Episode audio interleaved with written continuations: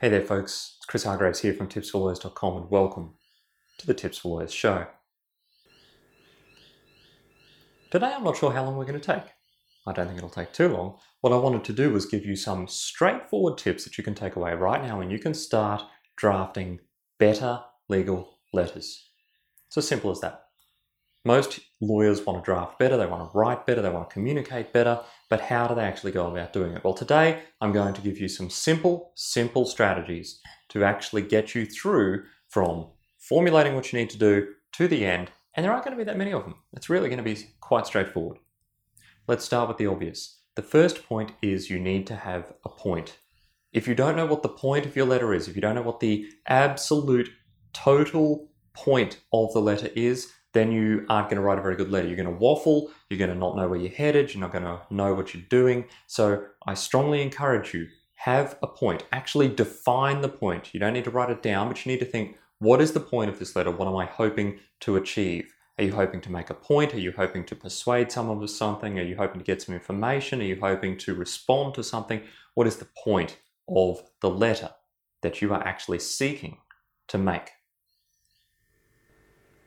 The second thing is this, and it's particularly the case for longer legal letters. What you want to do is you want to actually have a framework. You want to have a shape. You want to have an arc. If you were uh, writing a book, then you would have an arc. You would have a beginning, an introduction, a middle where the substance and the content was, and an end where you tied up the loose ends. In the case of a legal letter, that's not what you're going to do. Necessarily, what you're going to have is you're going to have a framework by which you establish the point that you articulated in the first step. So if you have a point, then you might have a number of issues that you need to address in order to get to that point. You can go through those issues. Now I want to caution you here, we're going to come back to this in the next step, which is to avoid going over the top. Think of it fairly draconian-like. What are you actually hoping to achieve and what do you need to achieve to do that? Not just what would be nice to put in there. In particular, think, do I need this section only for butt covering or do I need it for some kind of actual tangible purpose? So number two is have a framework for your communication.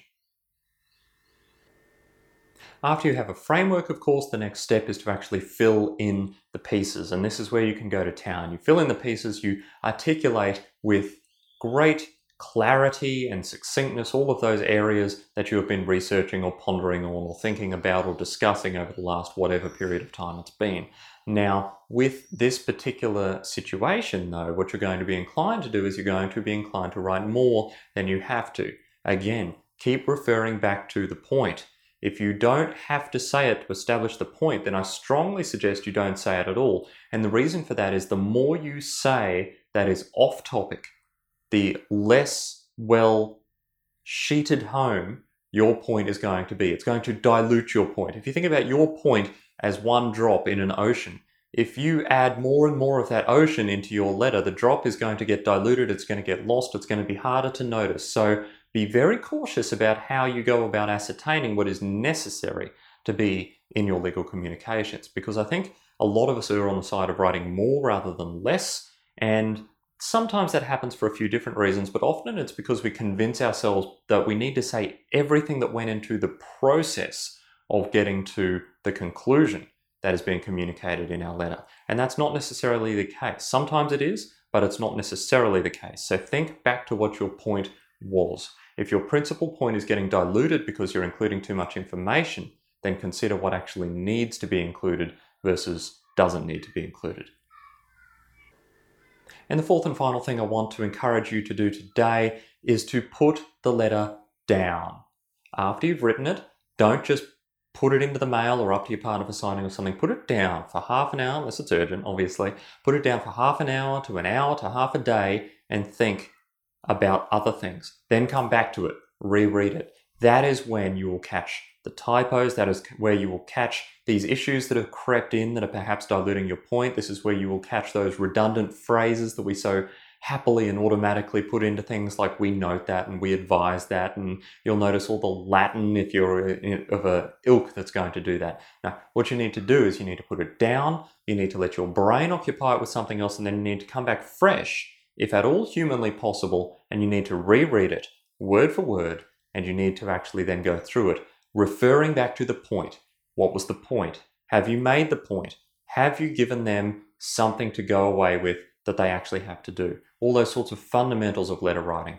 And that leads us in nicely to the last thing, which is what has your letter concluded with? If the letter hasn't concluded with something that you want the other person to do, then you need to consider whether you've actually achieved the purpose. If you want information and you start the letter with that point in mind, it's good to tie the letter off at the other end with that in mind as well.